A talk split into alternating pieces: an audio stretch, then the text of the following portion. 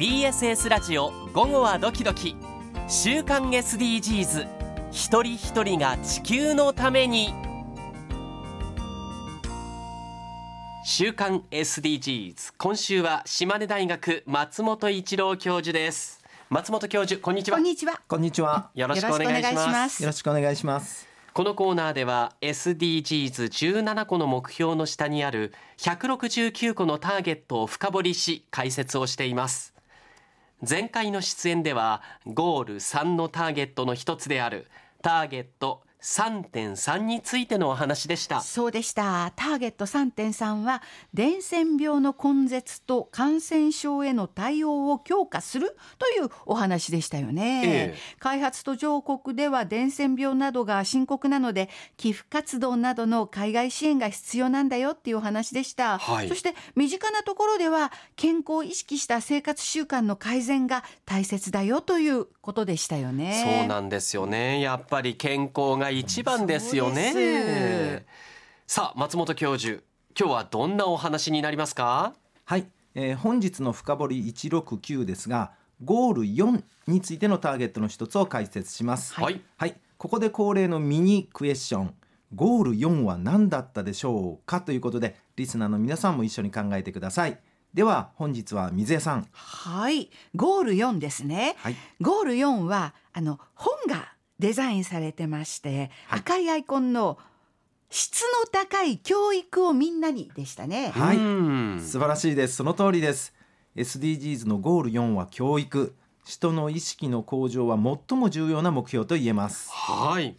では松本教授、今回のターゲットは何でしょうか？はい、えー本日はゴール4のターゲットの一つターゲット4.3の話ですはいここで本日のメインクエスチョンえターゲット4.3を考える上で大切なのがその前にあるターゲット4.1と4.2なのですが、え。うん。そこでは何の解決を目指したでしょうか？ということで覚えてますかね？では太田さんからお、あのこの教育の分野って、日本はまあハイレベルだと。ハイレベルです、ええいうことを松本教授教えてくれましたただその教育の環境を整えていくことが大事ということで、例えばあの今だいぶ、えー解消されてきていますが保育園の待機園児はい、ええがかなりもう今解消されてよかったなっていうふうには見ていますけど、そういう、えー保育園の状況つまり保育士の確保というのも、ね。えーはい。問題に上がっていたと思いますし、はい。あとその子供を育てる環境としては、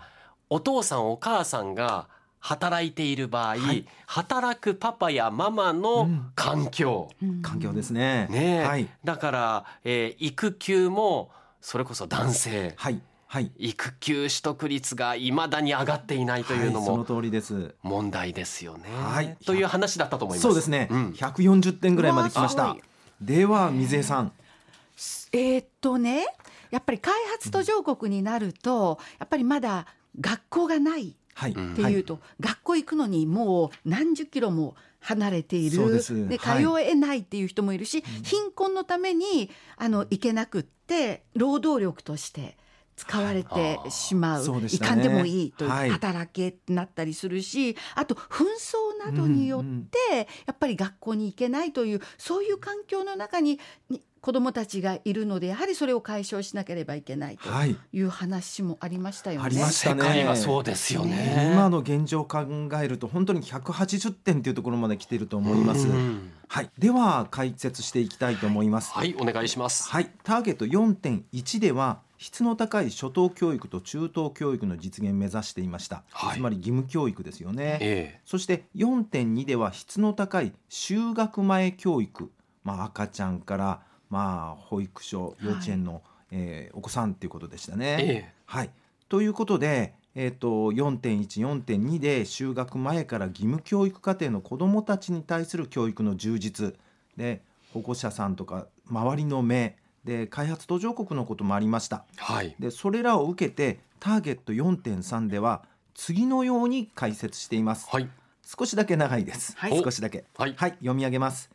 えー2030年までにすべての人々が男女の区別なく手の届く質の高い技術教育職業教育及び大学を含む高等教育への平等なアクセスを得られるようにするです。はい。はい、あの簡単に言い直すとですねえターゲット4.3では男女の区別なく質の高い技術教育職業教育を実現し大学などへの進学を容易にするということになります。はい、あの世界特に開発途上国では先ほど水江さんが言ってくれたように就学率自体が低い国も多いですよね。うんはい、あの高等教育の充実ということは産業や技術経済を押し上げるのに欠かせません。はいで特に教育におけるジェンダーの不平等は解決が急がれる問題です。で改善傾向にあるもののあの開発途上国の方ですねはいまだまだというのがあの現状なんです。ええで一方ですね今日テーマにしたのしたいのが先進国の方です。はいで先進国の中で見ると日本は大学や短大への進学率は決して実は高くないんですね。あの数字は集計の仕方によって異なるんですが日本は65%程度です。あ大学短大への進学率。そうなんです。で一方で韓国やアメリカは100%に近い高い数字ですからまあ驚きなんですね。はただ進学率っていうことだけではなくてですねええ。私が注目したいのははい。意識気持ちの持ち方による問題っていうのが日本には大きな課題としてあるんです。気持ちの持ち気持ちの持ち方方による問題問題、はああの教育の質は日本高いんですよね。ええこれは技術立国ですしね。はいえっとユネスコのデータによるとですね、ええ日本は諸外国に比べ社会課題を解決しようとする意識を持ったものが明らかに少ないという現状が示されているんです。社会課題を解決しようとする意識、はい、あの数字が示されてるんですが、ええはい一例ですよ。いくつも質問があるんですが、はい例えば自分で社会を変えられると思うかという設問に対してはい。まず先進国で言くとですね、はい。50%近くがイエスと答えてるんですよ。ええ。自分で社会を変えられるかという質問に対して先進国の半分ぐらい。半分ぐらいは変えれると思ってるんです。はい。でインドは80%ほう。中国では60%を超える数字っていうものも示されています。へえで日本です。ははい。い日本は18%。へえ。ダーゾがやわねみたいな感じですかね。誰かがやるだろうそう。翻訳ありがとうございます。はい、あの一人一人の意識の向上っていうことが大切である中で、はい。本当にこれ驚愕な数字ですよね。うん。はい、これは一人一人が夢を持って自分を大切に思う人の割合が少ないことが原因だと考えています。はああの経済的にもそうなんですが、心の豊かさが鍵を握っていると思うんですね。うんあの SDGs は夢を与えて豊かな社会へ導くものだと思っています。はいあのしっかりとさまざまなことに興味を持って学び続けるそして学んだことに対する有用感っていうんですかね学んでよかったっていうことをあの感じることが大切だと思います。確かにね社会を変えたいっていうそんな意欲のある人。ええ。そうなんです。どんどん出てきてほしいけどじゃあ自分に置き換えてみるとうんダーゾが数割れでした。方言で言うと。ダーゾがしなだけんね、ええ。まあいいわね私やつはみたいな感じですよね。ねでも諸外国は自分が変えたいって思う人が割合が高いわけでかなりすよね。高くてもう一つデータがあって、はい。あの将来の夢を持っているっていう数字で言えば、ええ。諸外国のほとんどが90%超えてるんです。へえ。10人に9人以上が夢持ってるんですが日本は60%なんか諸外国が羨ましくなってそう羨ましくなってきますね。ちょっとちょっと悲しくなってきますね。うん。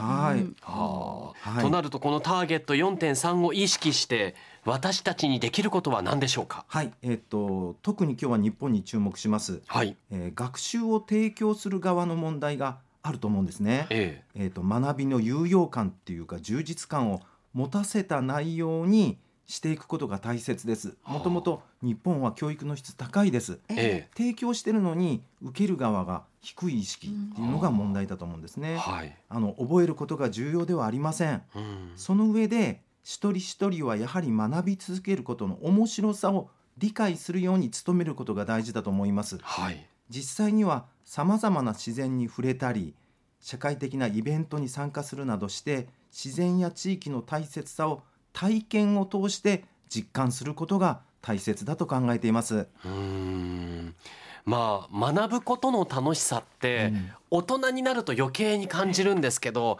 学生の頃ってそうねなんです覚えることがいっぱいではい。なんかそれで義務感で勉強してるともありますもんですね。あの BSS でも森の教室？森の教室やりますよね。はいああいう親子で学んで自然の中っていうことがもっともっと多くあのできていくといいなと思っています。本当ですね、はい。今日はターゲット4.3質の高い技術教育職業教育の実現と高等教育への進学を容易にするというターゲットでした島根大学松本一郎教授でした。どうもありがとうございました。ありがとうございました。ありがとうございました。週刊 SDGs でした